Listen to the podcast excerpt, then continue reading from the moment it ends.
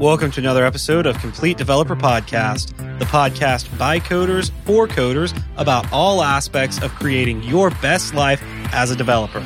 I'm Will, the accomplished developer and aspiring software architect. And I'm Beej, the journeyman developer sharing my journey in development. Lots of developers, including Will, are going to tell you that they aren't very good at design. While that may be true, it turns out we all still have to do basic U I work in our jobs. Well, most of us do. Thankfully, there are some things you can keep in mind that will make this experience less annoying. In this episode, we're going to discuss some basic things that will help you be better at design while not going off into the deep end. But before we get started, Will, what have you been fighting this week? Windows updates. Dude, they have pushed an update that has broken, well, a few months ago, they pushed an update that broke Bluetooth on my laptop and both desktops. This latest update has broken printing on all three machines. Um, I, I feel like I'm losing the ability to use my computer slowly every time Windows updates. There are several thousand people having the same problem. A lot of people are losing time based on this. Honestly, at this point, with the way Microsoft is pushing their updates, forcing them out and not testing, I'm really hoping we have a lawyer out there that's looking for a good class action case because they need to get nailed over this. You know, every time I get my head above water, Microsoft pushes it back under. And it's it's ridiculous. And this is why I'm switching to Mac. I already have it work. Yeah, and this is why I'm, I'm looking at Linux yeah. uh, for the same Same reasons, um, because I, you know, I have enough hard drive space on my S S D. I can run Windows in a V M. Yeah, that's what I. That's what I do at work. Yeah, and so if there's just something that just won't work, you know, I, I think I could probably be okay. Yeah, I, I do think that any, you know, if there are any lawyers out there that want to come on the show and talk about software liability um, and why this kind of thing is so common in the industry, I would love to hear from you. Also, if you nuke Microsoft from orbit on this one, you can come on twice um, at this point, because I will totally extend a hand on that one. In better news, um, I set up my first GitHub action the other day. Um, so I've got a Gatsby site that I can push to master, and it goes out to, you know, it goes out to my my site. So it gets F T P'd up. Um, the web host is a little slow. You're familiar with that. Um, but basically, Every I, I, I worked it out, and I think it costs like between four and five cents every time my build runs and pushes. And you know, like I'm just I'm not productive enough for that to hurt me. It's the best way to put that. Um, so I'm, I'm pretty pleased with the way that GitHub Actions have worked out, and even my daughter thinks it's cool. Like she watched me do it um, one night. 'Cause she was just kind of asking what I was doing, and I explained it to her. Mm. She's like, so where's where's this computer? Is that the one downstairs? And I go, no, I don't I don't care where it is. Like, what about the computer that you're pushing to? Don't care about that one either. And that's that's just a really neat place to be. So how about you? Dude, I am feeling the burnout, man. I'm just on too much right now at work. I actually told my boss I was feeling stretched a bit thin in my status report last Friday. And I love doing all the things. You know, I get to do some really cool stuff. But being pulled in eight different directions is just a bit too much. And, you know, I don't know that it's exactly eight. It might only be six or seven, but still, that's too much. Yeah. um, Two different directions is too much. Yeah. It, honestly. Yeah, you're right. It, it's gotten to the point where I just don't care anymore. I mean, I, I'm at the point where I'm tired of being the only one fighting to do things the right way. Yeah. So I say, go ahead, test in production. I really don't care anymore. Yeah. When you get to that point, that's a bad, I mean, that's a real good sign of burnout. You know, it's, yeah, it's not that you don't care. It's that at this point, you don't feel like caring helps. Well, I don't have the capacity to, to care. Yeah. Is the thing. You're, you're drowning. You can't be a lifeguard. Yeah. And, and I mean, part of it is just, you know, I'm not the only one, but lately I I've not been paired up with anyone else who also like, you know, does things the right way. And so we've got pressure from upper management to do it the wrong way. And people who don't know better are coming in going, well, why can't we just do it this way? And I'm like, you know, I'm just, I'm tired of fighting that fight. Yeah. And, you know, it should be, you know, my management my lead developer should be the one who's stepping up and fighting this fight. And they're the ones that are not understanding why it's important. And I'm like, I'm done. I don't care anymore. Do it the wrong way. You're going to suffer. And that's, that's on you, not me now. I'm, I'm just done with it. Yeah. Now, in better news, or in fun news, I will be taking a couple of days off at the end of this week, actually taking a Friday. And then I'm, we just decided to take Monday. Uh, I'm going to be going down to Mobile, Alabama for Amanda's brother's wedding this weekend. Cool. Now, their dad hurt his back, so he can't make the trip down there.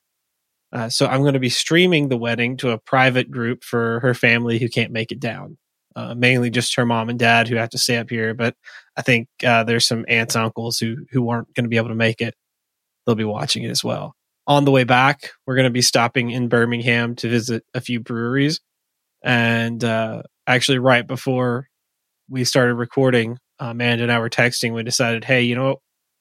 Going to take Monday off and uh, stay in Birmingham an extra day and just sort of hang out, because I need, I just need the time off. I need a break, and that's how I'm going to get it. You know? Yeah. Speaking of breweries, I am drinking the new Happiness from Mill Creek. Uh, it's an Imperial New England I P A with Citra and Galaxy hops. How hoppy is it? It's not terrible. Um, it's, it's very citrusy. I don't know, the Galaxy hops aren't as bitter as as some of the other stuff. And Citra, Citra is really common because it's easy to grow here in the U S, and it's um, it's not as bitter as some of the, the other stuff that's easy to grow here. Yeah, and stuff that's citrusy tends to cut the hoppiness mm-hmm. anyway. Like you don't, it doesn't. It's not that it cuts it; it takes the edge off of it. Yeah, it does. And so it's kind of got like a citrusy, creamy flavor. I'm not the biggest fan of I P As, but Happiness has been one of my favorites. I was so excited when Amanda told me they were making it again, and she brought me this from their first canning. Now, I'm not the biggest fan of the label. Personally, I think because it's got Galaxy hops, it should be more of like a space themed, but instead they went with like, uh, you know, rainbow sherbet melted onto orange sherbet look. I don't know. It's here. Let me show you the, the can, and if I can slide it up out of the, it's like, here's what I'm talking about. Like, looks like rainbow sherbet melted yeah, it is. on orange sherbet. Yeah, it does kind of look like a uh, like an like an eighties kids T V show, like the way they describe a sick dream. Yes, you know, like when the kid's got the flu or something, and that's like the color that's in the background. Yes, and he's like, right, yeah, I, I see it, man. Yeah, so I'm like, it's good that we're talking design on that on here. Yeah. Uh, um. Yeah, I'm, I'm not the biggest fan of the uh, of the label, but I do absolutely love the beer. I think I know what they're going for. They're going for like bright, happy colors, summertime, and then kind of citrusy type colors. And I'm like, no, you guys, you missed on that one. But um, I am looking forward to the next time I go out to Mill Creek. I, I get to have it on tap, and I've not actually ever had Happiness on tap. So, but it is pretty strong. Uh, I think around eight or nine percent. So. High graph for a beer. But uh, all that said, uh, yeah, let's go ahead and get on into book club.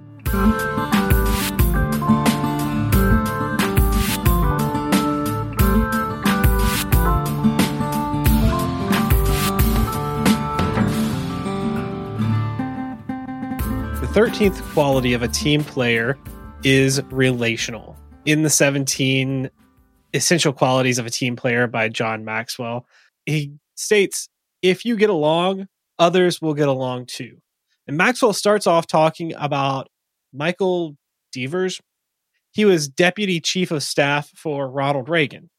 And he spoke to the fact that Reagan, while being a very shy person, had a way of connecting with people, even his opponents and, you know, members of the press who disagreed with his policies. Uh, he was able to connect with so many because he genuinely liked people. He treated everyone with respect, no matter their position, if they were chief of staff or secretary or the janitor cleaning the floors. He treated them with the same level of dignity and respect.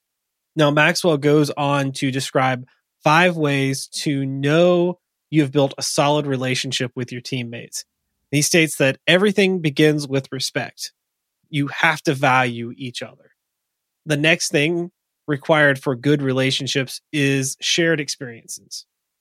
Following that is trust, a foundation for leadership and relationships in general. Trust is very important for building those relationships. One way relationships are doomed to failure is when there is a one-sided relationship. To build a team, there must be a give and take relationship with each member on the team. Finally, teammates must enjoy being with one another to have a good relationship. Maxwell closes the chapter with four ways to better relate to your teammates. Focus on others instead of yourself.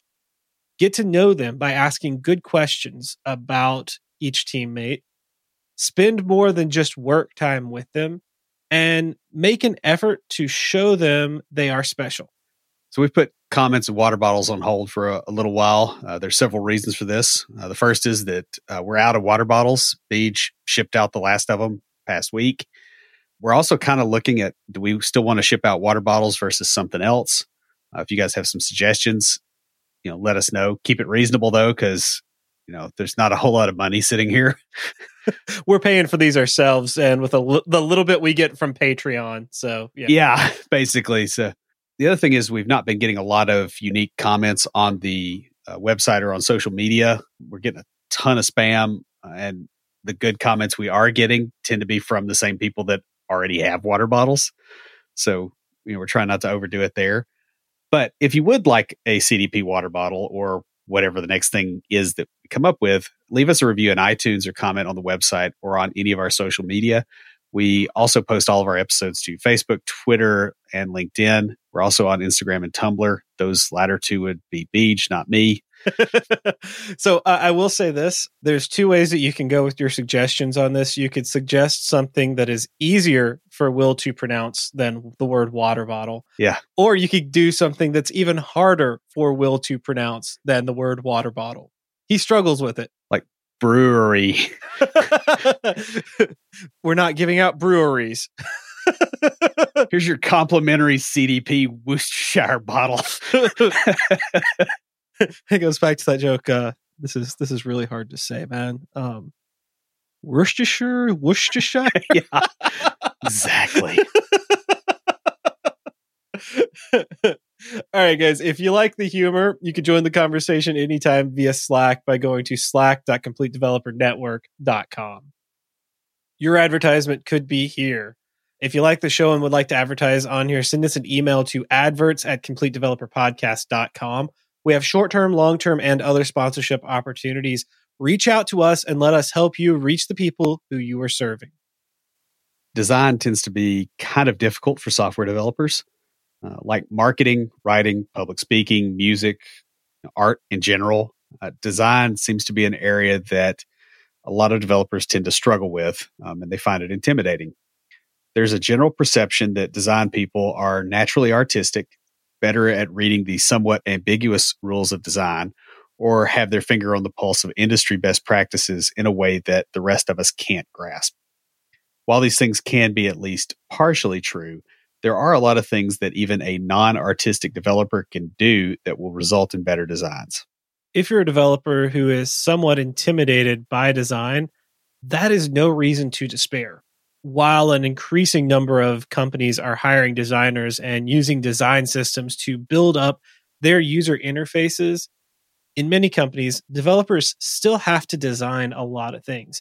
If nothing else, using good rules of design can allow your system to grow for long enough that a real designer can show up and fix or help you out with any deficiencies.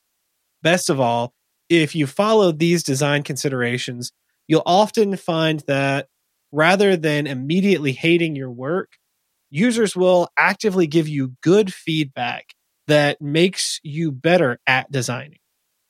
So in this episode, we're going to talk about why knowing design is important and why developers have trouble with it and some of the advantages and disadvantages that developers have. Then we're going to get into some basic principles and some considerations and uh, close out with some concerns that you need to have, and you know, a few final thoughts and just stuff you need to know about when you are designing. So let's go ahead and get on into it with the uh, why is learning about design important? Well, the first thing is, is there's not always a designer. Just a lot of companies don't see that it's important, or they think it's part of a developer role, or they don't even think that, you know, ugly software is any worse than pretty software. The other thing is, you may be on a team that doesn't communicate well with design. You know, you probably have had the experience at some point, or most developers have, of either the design guy is really opinionated and abrasive towards the developers, or vice versa. And so those dynamics a lot of times are in place when you get there, and you can't do anything about it. So you may have to be able to do a decent design just so that your stuff can get through, uh, you know, with the other team.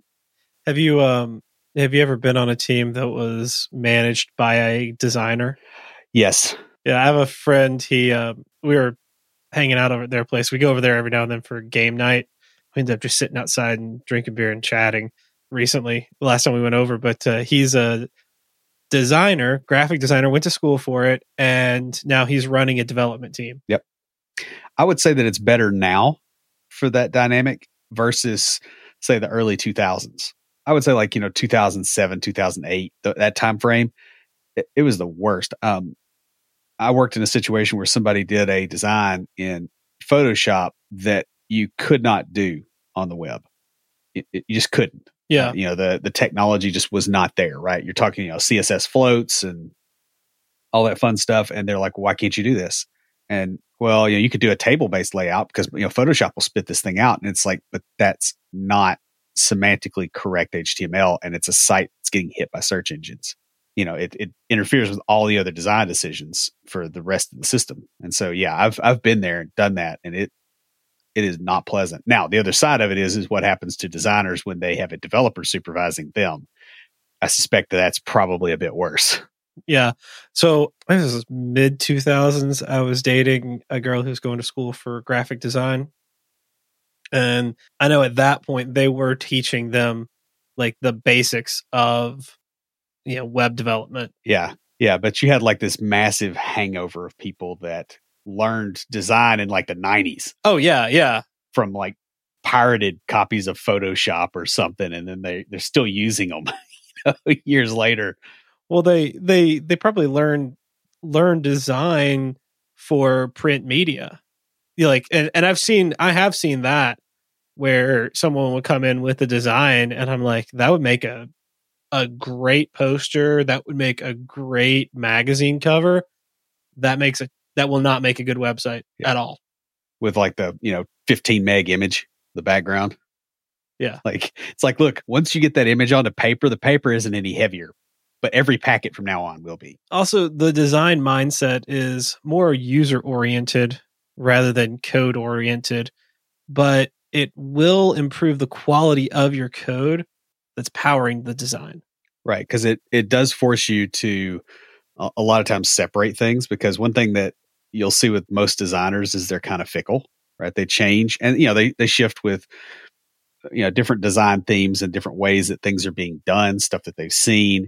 And so if you really, really tightly tie your processing code to your U X, which is a bad practice to get into, you're going to get nailed by this. And having designers in the mix a lot of times will force you to separate that stuff, just because you're trying to isolate changes in the U I from your processing code. It pushes you towards best practices. Mm-hmm. So why is it that developers find design difficult? Well, we tend to focus on what we're trying to do, what we personally are trying to do with the software, right? Like the thing we're trying to build, rather than why or how someone uses our software.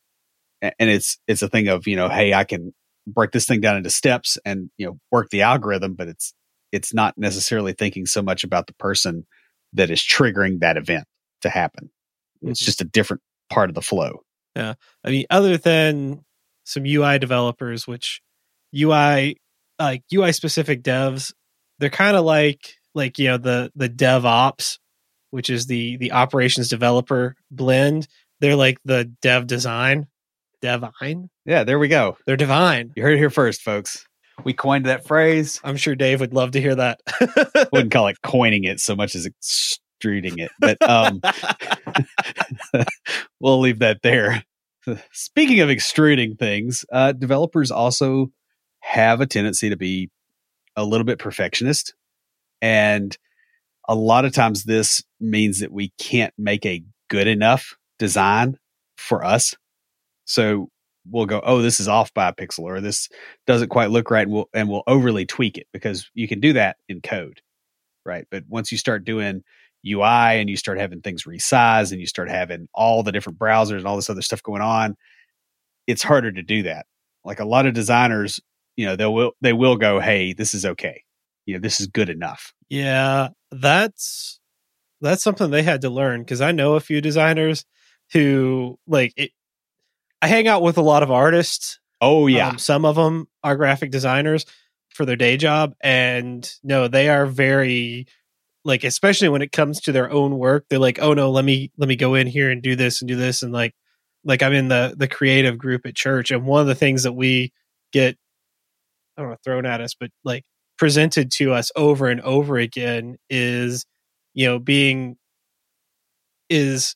Act, actually putting our work out there, because it's like, look, you guys are going to want to keep working on it, to keep perfecting it, and you need to put it out there for others to see and move on to the next project.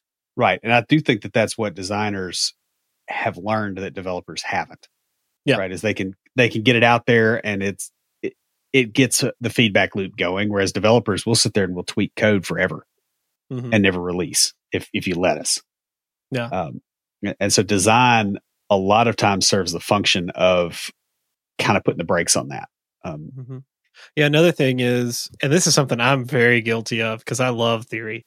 Uh, when we try to learn design, we tend to focus too much on design theory rather than the creation of useful stuff, useful feedback loops, that kind of thing. Like when it comes to, to my music lessons, that's one thing that really sold me on after my first lesson is I came in and I learned a little bit about guitar. Like I learned, you know, a little bit of playing stuff, but then we spent a few minutes talking about music theory. And truthfully, he was just testing the waters because very few people actually care about learning that. So he just like, he tests the waters with every new student just to see, hey, are you even interested? And that's what hooked me with with him as an instructor, because I'm like, oh, you're going to give me theory too? Theory's the fun stuff. Few, like, outside of our realm of people, few people think yeah. that. A lot of people would rather learn the practical and not even care about the theory. But with developers, we tend to do that. And so when it comes to... Well, our job is building castles in our head. Yeah. So the theory kind of matters to us. Like, that's that's just how we, we approach things. Which uh, you know, it will mess you up as far as design. You know, as far as design, it'll mess you up as far as playing a guitar. You don't think about where your fingers have to go. Yeah, right. Like you're playing the guitar, you're not doing that. Oh yeah, one of the one of the big things I get told is because like different chords start on different like different strings. So you know, um, some chords they have all six strings, some only have five, some only have four, and that's not even getting into power chords, but I'm constantly being told, don't look back at your right hand, because I can get the rhythm down and not have to think about it. But I'm always looking back to make sure I am like on the right string. Yeah. And it'll mess you up. So I'm not. Yeah. And, and it will. And, you know, that's, that's one of the things that like I'm having to, to do. But uh, yeah, it's, it, it is. I would think it's similar with learning a language too. Yeah. If you're thinking too much about, you know, getting it all right versus being able to communicate, you won't do either. You know, it's just, it, it hoses you. So speaking about doing this sort of thing, uh, probably need to discuss some basic principles, and these kind of apply across the board, regardless of the design, you know, interface that you're building, whether it's web, even a console app, um, even a physical app, you know, you're wiring up buttons and stuff on a panel somewhere. Uh, it's the same kind of thing. Uh, the first is that U X elements in your system should be predictable and consistent. Mm-hmm. I worked on a system for a while that the U I was not consistent. Um, every time they were like, oh, we're going to add something, it was added somewhere just where it would fit. We often referred to that as, you know, we kind of had the the Ezekiel's wheel of tabs. And so you have a form that's got tabs on it. And inside the tabs, there's tabs. And inside the tabs, there's more tabs. Like the running joke was, if this guy designed Windows, it would be called Tabs. It's the operating system. Um, because everything was just kind of stuck somewhere. Yeah. And it ends up being where you can't reason about where something is likely to be when you don't know where it is. Because, well, some of the tabs were on the top, some were on the bottom. Sometimes it wasn't a tab. Sometimes it was a list that popped something up, and then there were tabs on it. Oh my goodness. It was really, it was really hard to navigate that, even for people that knew the system. They would ask, you know, including the guy that wrote it on occasion. He was like, where is that? And we're like, you, you wrote it. You know, I don't know where it is. You know, um, you, you don't want to do that because it, it makes it very difficult on the users. A second premise here is that your design should try to drive users to the pit of success and then push them in and help them avoid errors along the way, right? So if if a field is required and you're doing something with it on the next thing that you're you're going to, you don't let them not enter something mm-hmm. there because it'll break the system. You know, just basic stuff that you should know as a developer, but from a design perspective, sometimes developers will miss that stuff. You know, because, oh, the system allows this, but realistically, it doesn't really work all that well. Yeah. Another one that comes up is that the language on screens should be sufficient, short, and descriptive. So you don't use words with ambiguous meanings or with non-industry standard meanings. Um, we had a couple of those at one of my previous jobs, and there was a system entity that we talked about, and it came up every day. Like, you're constantly dealing with this thing. It was eight months after I got there before I realized what that meant. Mm. Uh, also, your screen should have a logical flow that matches the way that the user thinks about a problem rather than the way the database holds the data or way the way that the business logic in the A P I thinks about the problem. This is this is a weird one because you kind of need to get outside of your own head for it. Um, I know we were building an application, and I don't want to, it's not that we had bad, like, product owner or subject matter experts. It's just that they knew one side of things, and, like, they weren't, they knew, like, what they did on the business end. They didn't, they weren't thinking about what their customers did and how they came into the system.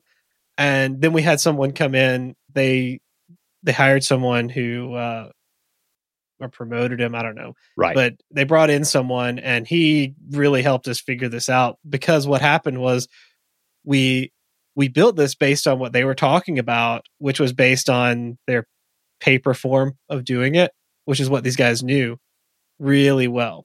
But when it really came down to it, Like it, it made sense to us and to them based on the paper form yeah. and how they put data into the system. But when we were we're we're basically automating this form so that people could fill it out online. But when they started sending it off to some of their bigger users to test it out, we got a lot of feedback about it. It was like, we're having to change massive stuff, and that's why they brought someone else in who was like could talk from that side of it. But yeah, because like it was like. Even the business people weren't didn't know the logical flow of the user. They were thinking the logical flow of, well, how do we how do we want to enter data in when it's on a paper form that we're typing and putting in, into the database? Right. Not how are they going to enter it because they have to go look up certain things and get, like, you know, reference information and stuff. So, yeah. Well, my favorite one is when the when people decide that, okay, you're on this form. And you're starting to enter data, and there's some lookup table that doesn't have something that you need, and you can add it somewhere else in the app, but they won't let you add it there. And so you got to navigate off and lose all your all the stuff you entered and go fiddle with it and put it in there and then come back. And then you get a little further down and there's another one. And mm-hmm. that is unbelievably common. Oh, yeah. Ask anyone who's had to uh, file for unemployment in the last few months. Uh, there's not any of those people. I mean, that doesn't happen much, right? especially not with the current environment. There's no unemployment.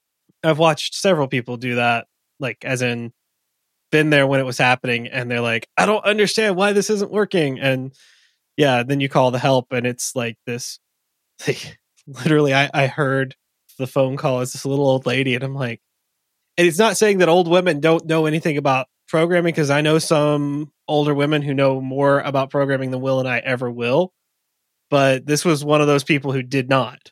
Yeah. And the, the thing is, you can't assume that your audience right does have the same set of knowledge as you. Right. So like if you ever want to get really humbled, watch somebody use software. Oh, yeah. Because, I mean, you'll see stuff and you're like, I never would have thought anybody would mm-hmm. do that. And designers think like that from the get-go. They're they're having to look at those kind of things and go, how is somebody going to interpret this word that you used right here? Oh, yeah. I've actually seen a designer turned Q A, and one of the most frustrating Q As I ever worked with, also one of the best. Yeah. Because she could, like, there were a couple of times where, like, we had to have conversations about, hey, that's not a bug because you disagree with the design decision that was made. You can address that, but you can't say it's a bug. Right.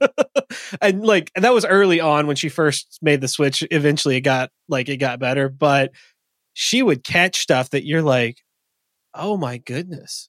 Yeah. How did you even know that, you know, what do you mean that if I do this on a Turkish keyboard, it does this other thing? What, you know, why would, how do you know that? Oh, you got one. Of course. Like, have you ever been to Turkey? Do you know anybody from Turkey? No, but I have the keyboard. Like, where did this even come from? And you like, look, and they got a stack of them. You know? They're just like, like, man, I've worked with one or two people like that. And you're just like, man, I don't even, you know, like we as developers can't think about that kind of stuff, right? Like we, we can think about error conditions. What happens if a file moves? What happens if permissions are wrong? What happens if the file's deleted while we're trying to work with it in some way? You know, like we think about that kind of stuff. These are the people that think about that kind of stuff for the U I. Yeah, it's it's really funny because it's it's very different because they don't think about the stuff that we think about. Right. Like the ones I've talked to, I, I said, oh, yeah. And uh, by the way, I noticed this when I was in there fixing that bug and I went ahead and took care of it. And she was like, huh? It's like, I never would have thought about that. And I'm like, yeah, but don't worry about it. It's it's going to work. She's like, how do I even test that?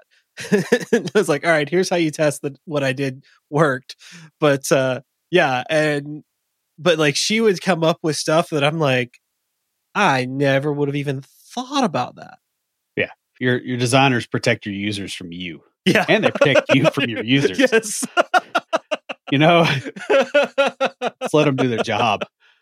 Yes, that is that is so true. All right. Uh, well, lastly, under basic principles. Uh, you should use appropriate and consistent user interface elements based on the data that you hope to collect and how the user will interact with the system. Um, for example, don't cram phone style controls on a desktop interface and vice versa. One of the most frustrating things I run into constantly is when I'm trying to fill out a form or something on my phone and I go and it says, put in the email. And it's like, it's the email keyboard where you got like the, you know, you, you hold down the dot um, and, it, and all that. Yeah, it pops that stuff up and it has the at symbol on there, like on the front screen, you don't have to like click through to get to it. Uh, and then you go to the confirm email and it's regular text. Yeah. Yep. That is the absolute worst. Like I have legitimately things that were not like something I had to have. I have stopped filling it out and did not buy from them and went and bought from a different company because of that. Yeah. It doesn't take a whole lot, especially on mobile. No, I'll pay five more dollars for something if I don't have to deal with that. I just feel like the other stuff that they're making, they're going to care about more. Yeah. If they get that right. And so I, yeah, I'm, I'm kind of right with you there on that one.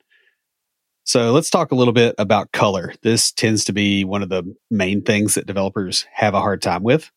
Um, and there's a lot of reasons for this. It's really hard to pick appropriate colors for a lot of developers. Like if you look at the way we dress, that's sort of a systemic thing. It's probably not going to get better. I wear mostly black. Yeah. I kind of look like a designer. Yeah. Already. There you go. You just got to get a turtleneck and some problem glasses and you're good to go. Um, you already have the Mac. You know, you're you're slowly turning to the dark side. You know, the, the Apple will forever dominate your destiny or whatever. So one thing that we have to start learning to do if we want to be successful with color scheme type situations is to think of color in terms of hue, saturation, and luminosity instead of red, green, blue. And, and the reason is, is that colors that look very similar are often very far apart on R G B, and they're not on H S L. And so if you use a color system that is built around how color is perceived by people versus how the software has to deal with color, you're going to have more luck at going at, at being able to reason about the colors. Like, I mean, the other day I had to look up, you know, what the R G B code was for orange, right? Like, if you think how long I've been coding, the fact that I had to look that up tells you that it's not necessarily all that accessible. Oh, you know what? One of my favorite things to do is when people ask me my favorite color, give it to them in hex. You would. Just give it in like the uh, the old school, like sixteen color thing. My favorite color is seven. There you go. Oh my goodness. Uh, oh, you know, we talked about color when we had our uh, episode two fifty-six. Yeah, we did. Uh, uh, no. H S L, I remember when I was first learning about that versus R G B, and like R G B makes sense to a developer mind. Yeah. Because it's literally the amount, you know, colors in a channel. Colors are, yeah, colors are, are mixes of, when it comes to light, red, green, blue, and when it comes to, to other mediums, uh, red, yellow, blue. But, um, anyway, it, it's like the amount of red, the amount of green, the amount of blue. But, you know, when I started designing stuff early on, when I was training with you, uh, especially when we had the uh, that one friend of ours who, he couldn't tell us what he wanted, but he could sure tell us what he didn't want. Yeah. At length. Yeah. um, he's a, he's a great guy, but he just like, he he legitimately didn't know what he wanted. But when we present him with something, he's like, not that. And so I learned a lot about it at that point. Um, so, and you're right. It's, it's very good because then you can, when you're just looking at the numbers, you can really like, you can see how similar two colors are. So you don't want like a background and a foreground to be too similar. Right. Have you ever, have you ever looked at something that was a light gray foreground on a medium gray background? Yeah. We called it GeoCities.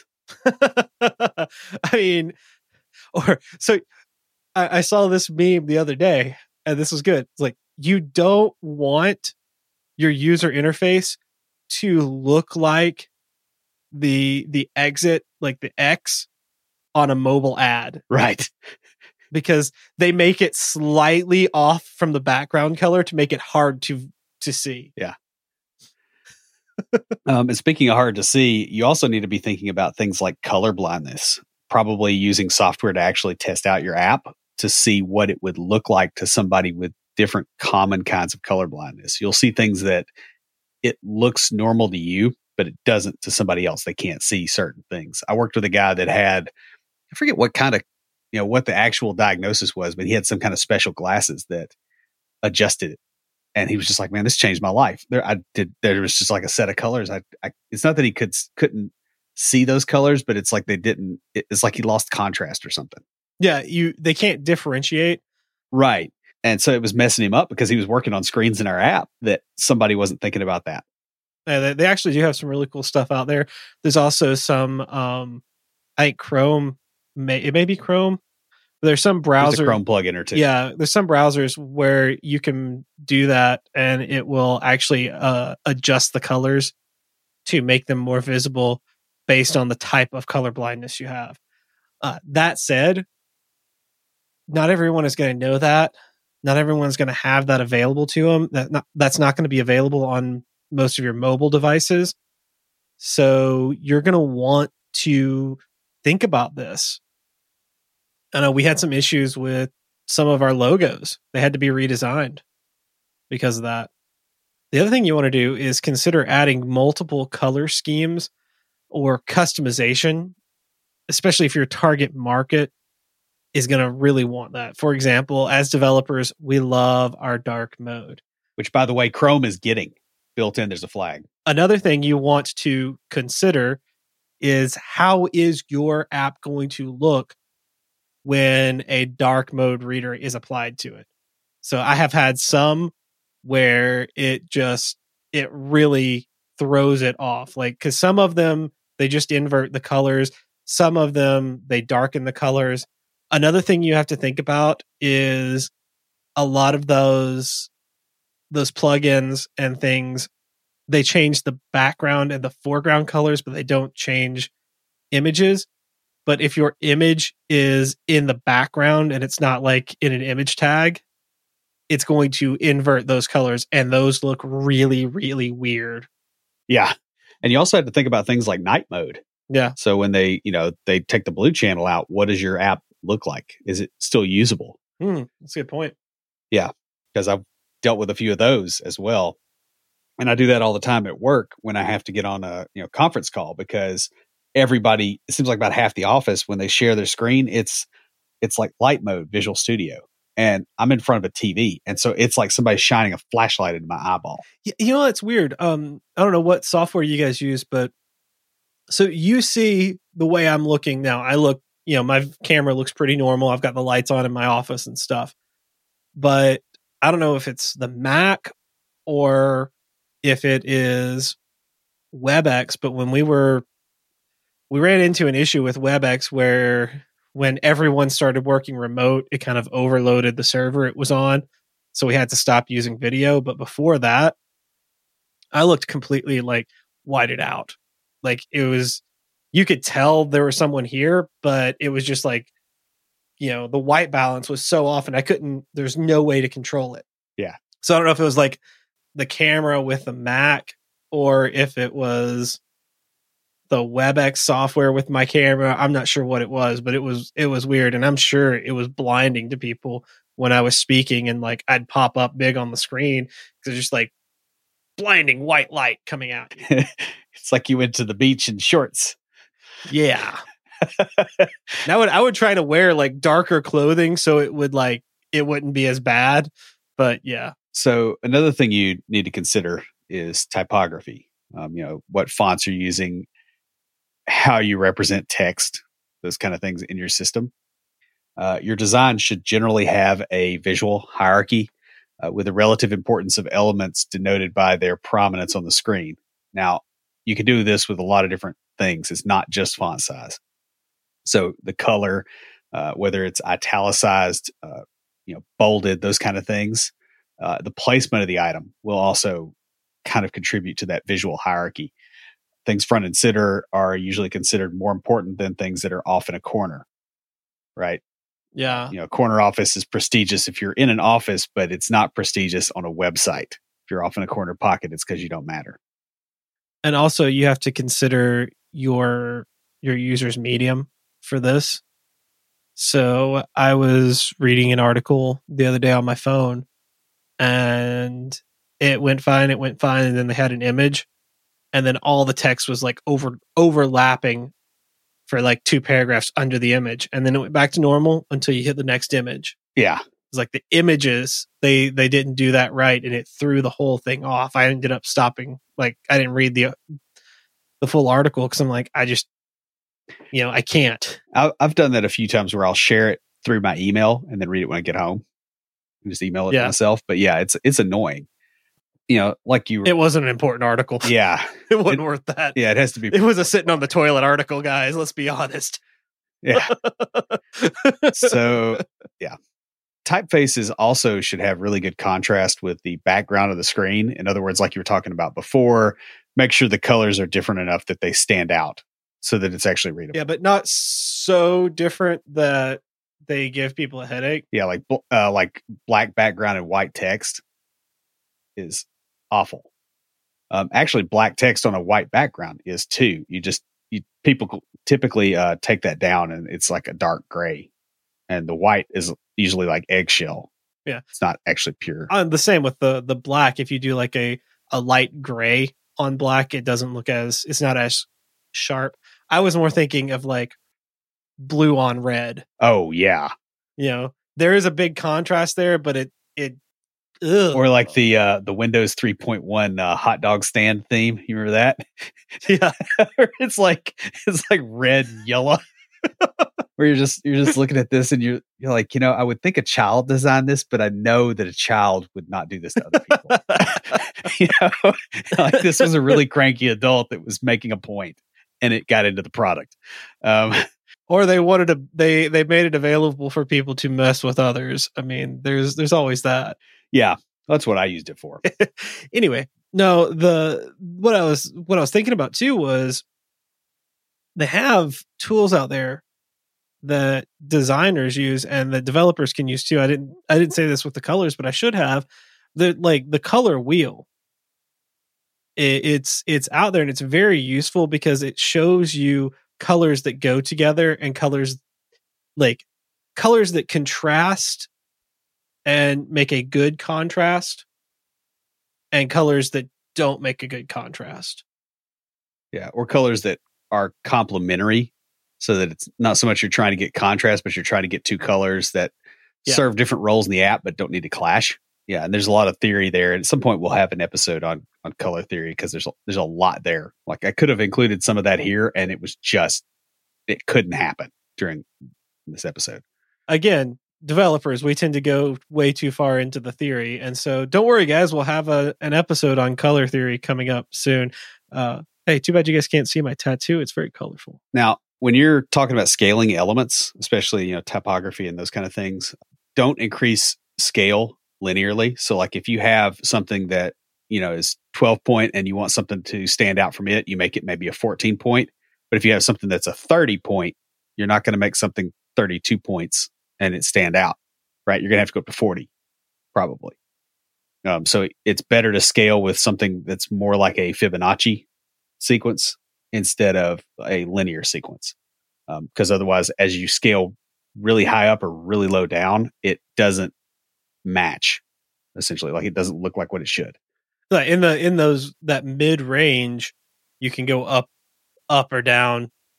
Like two font sizes and you can see a difference. Right. But when you get to those those extremes, those really small or those really large, you have to jump drastically to to see a difference. Right. Yeah, and there's actual theory behind that too, but we probably won't go into that. Yeah. I mean, it's kind of basic biology, right? Like you you're supposed to notice that there's a large animal right there, right? And it stands out from everything else, but you're probably not really built to notice the difference between two dinosaurs so much as, hey, that's bigger than the tree, you know, versus, oh, it's, you know, it's zero point five percent bigger than the other dinosaur. It's like, you don't care. It's big, right? Like we're not built for this kind of thing, right? So you, you have to kind of play with that, uh, our perceptions in, in a way that it actually makes sense. And there's theory behind why it makes sense. That's what I was getting at. So yeah. Better theories than the one I just offered. Probably. Yes, they are. Um, so, but use mine because it still works. and, you know, and Will's a little bit conceited about it. Well, a dumb idea that still works is not a dumb idea. All right. So we've we've hit at this a little bit too, um, talking about some other areas, but image considerations. Images should be there for a reason. Other than decoration. Right. Uh, just like a random, you know, a random image of a clown on your blog. Like, why would you do that unless there's a reason for it to be there? Like, actually think about why the image is there when you put it there instead of just sticking something there. Images should, generally speaking, be relevant to what's occurring on the screen. You know, this is why we have icons, right? This is why we have logos, all those things that just makes it all flow together. It also keeps people from looking at it and getting confused about what that screen is supposed to do for them. Yeah. I mean, images are great for breaking up large chunks of text. Right. They're serving a purpose then. Yeah. And, but the thing is that you don't want to just throw in a random image to break up text. You want a related image. Sometimes you get some news articles about tech and you're like, what? Because like, yeah, where did this image come from? Like, how many guys in hoodies do you have pictures of? With like the like the crazy bright screen where like their face is illuminated, like they got a four hundred thousand candle power spotlight on their face, and you're like, nobody codes like that. Anyway, that's my, one of my rants. Um, speaking of something to rant about, use images that are of an appropriate quality for the medium in which you are going to be putting them. Don't use grainy, low quality images. It makes you look awful. Unless you're going for a grainy, low quality image look. Right. Like I was, I was like, I, I read that and I'm like, yeah, but I actually know some pages that do that on purpose. It goes back to the reason. Yeah. They actually have a reason because it goes with what, what they're talking about. Yeah. The thing is, is don't, uh, don't try to innovate unless you need to innovate on stuff like this. You know, like you need to be at a level where you can innovate rather than just randomly doing stupid crap and seeing what sticks. You also should consider things like having several sizes of the same image and making your displays adaptive so that you don't waste bandwidth, but you do have sufficient quality. Yeah. One thing that gets me, like on the screen I have here, is sometimes I'll I'll pop open the web browser and I've got it on full, like literal full screen, you know, with a the, the four K monitor that's forty-eight mm-hmm. inches. I forget what how big it is now. And you notice spacing and image things very, very quickly on sites for that, because a lot of times they're thinking, oh, people just read on the on their phone. Yeah. Well, I might not. And so it'll jump out. So it's it's good to have multiple versions and be adaptive so that you can deal with those situations. Mm-hmm. Next, layout considerations. Yeah. Use common patterns. Um, this is like design patterns in software. There are things like this for design. Things like the Holy Grail layout, you know, that's where you got a header, footer, left and right columns, and then the middle part's got your stuff in it. It's the important stuff. Like that, that's extremely common, and everybody understands that on the web, so it's fine to use that. Yeah, and I mean, there's there's that or variations of that where you know you have a header, footer, and one sidebar, one sidebar, yeah, and but like. That's, that is, like Will said, that's very common. And it's, it goes back to what he said earlier about like avoid innovations unless you really know what you're doing and you have a reason for them. You're going at this from a usability. So you want what is familiar is usable. Even if your innovation is actually more intuitive, like it goes back to like, I, I have tried for years to convince Will to switch over to Mac minis for for our recording box. It's like a dedicated recording box with a Mac mini. He is so familiar with Windows and Linux and Linux. Yeah, he won't switch over to Mac because it's it's unfamiliar, even though it's more intuitive. Once I learned it, it's way more intuitive to me. Um, and to most people, like once you learn it, that seems like a strange definition yeah. of intuitive, but okay. I, I realized yeah. I realized after I said it, like, no, once, yeah. you, once you learn it, it's more intuitive. Like once you learn the thought pattern, you're yeah. like, oh, whereas with Windows, I'm like, well, I don't know. They might've done it this way, or it might've been in Windows eight, or it might've been Windows ten, or it could be left over from three point one. Yeah. Yeah. And so, you know, yeah. And, and they're definitely uh, very odd sometimes. So like having that familiarity where it's like, even if your thing is more intuitive, it's like, this makes so much more sense to have it laid out this way. If people are familiar with another way, it's... Yeah, your way isn't going to be taken up more than likely. Yeah. Similarly, within your app, you need to have structural things that make sense. So, you know, you can use similar elements and structure across pages or across screens or across mm-hmm. whatever design surface you have. Uh, remember that being original is only good at the top level. Um, if you're original on every form in your app, that's called inconsistency. That's not originality. And you're going to confuse your users. Don't do that. Yeah, I've seen that a lot. I've built a few of those. Another thing, consider working uh, with a grid layout yes. tool of some sort. It makes really... It makes it a lot simpler to reason about things. Mm-hmm. When you go, hey, I have twelve columns and infinite number of rows. How am I going to lay stuff out? Instead of, oh, I need to be this many pixels over. It's no, it's in this column to this column. Yeah. I mean, that's why stuff like Bootstrap is so popular, because both of these, partly because it it's common patterns, it's things people are used to seeing, but also like we have a, on our website, it's our theme has a, it's not Bootstrap, but it has a Bootstrap style grid pattern. Yeah. So when I'm, when I'm putting stuff up there, I can easily go and just be like, you know, class grid and like put in the size that I want, like how much of how much of the page I want to take up with that. And the cool thing about that is it's like these grid layout tools are dynamic. Yeah, they'll scale. They'll let you say, okay, you know, this element, if, you know, I'm on this size screen, needs to be underneath this other one instead of to the right. Like y- you can do a lot more with those kind of tools because they're built for that. Uh, they're built so that you don't have to think. Yeah. So you don't have to write the C S S manually to do that. Yeah. And test it. Because I've done it. I've written the manual C S S for that and it is not fun. Yeah. I have too. And the thing is, is like you can, even if it is fun to write it, it's awful to test it.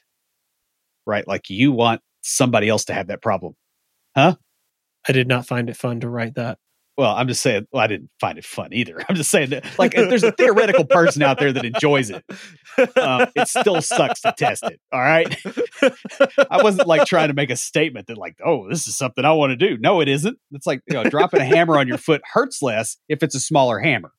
That doesn't mean that you go out with a ball peen hammer, just, you know, chucking at your foot all the time. Like, that's not what we're saying. But there are some people who enjoy that. Yeah. And they, they can't count to twenty anymore.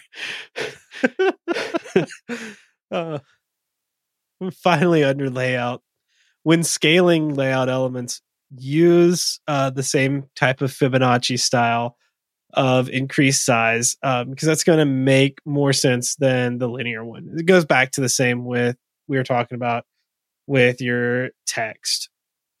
Like, you know, at the at the mid ranges, smaller increases are going to be more noticeable, but at the extremes, at the very large, at the very small, uh, you're going to have to jump more to make a noticeable increase or decrease. Yeah. So let's talk about some other concerns as well, um, just to make sure that we kind of wrap this up neatly. Um, one thing, limit the amount of crap you put on a screen. It may be cool to make an app that has high information density and looks like Um, you know, the control panel of a space shuttle. To try to use that is not a whole lot of fun.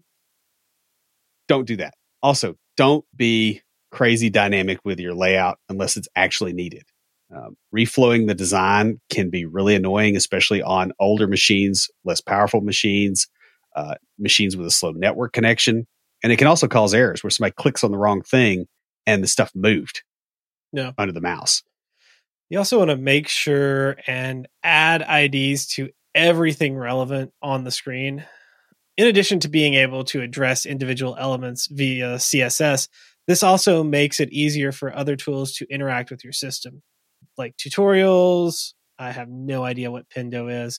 Yeah, we use that at work for like, it's basically a, a tutorial thing. So you oh, can yeah. attach stuff to elements, it'll pop up and keep okay. track of whether they've seen it. Yeah. So, I mean, and you know, we can... I know when we had uh, Amy on, we talked about the differences between I Ds and classes. Also, you know, be aware of things like metadata for the elements that you're putting on screen, uh, so that people using assistive technologies can get a good experience as well. This is something that gets missed a lot by developers. Sometimes designers will pick this up. If you want to be good at design, you probably should as well. No. So guys, while you may not ever become a truly excellent designer, there's a lot to be said for a developer that can use basic design principles to produce a decent U I.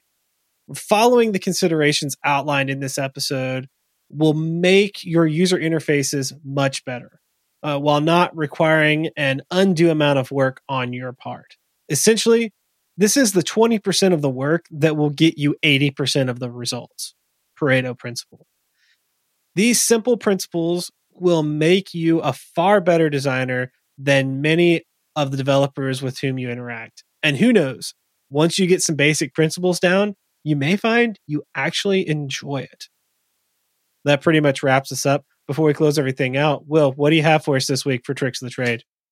Well, I want to add something that I think we kind of bounced around a little bit in here, but not enough maybe. Um, when you want to learn something, try to show up with table stakes. And what I mean by that is uh, rather than simply showing up knowing absolutely nothing and asking questions, show up having done some research and having learned some basics on your own. Because, I mean, there's always a starter tutorial for everything, right? So go do that.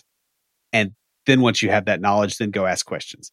You know, for instance, I'm in a lot of uh, Russian learning Facebook groups, and there are posts, two or three posts every day, asking really simple things like, what does the Russian alphabet look like? How do I say hi in Russian? Like, if you're asking in a group for that, like that's not, not the right thing to do, right? You should go and learn some small, simple stuff first, and then show up with real questions. Um, it makes people more willing to help you. People will trip over themselves to help somebody who looks like they're headed in the right direction versus somebody who did a low effort, no effort thing, and they just showed up and they want something from you. People get really frustrated with the same questions over and over again. So learn how to figure out what table stakes are for the thing you want to learn. Go do that and then show up with them.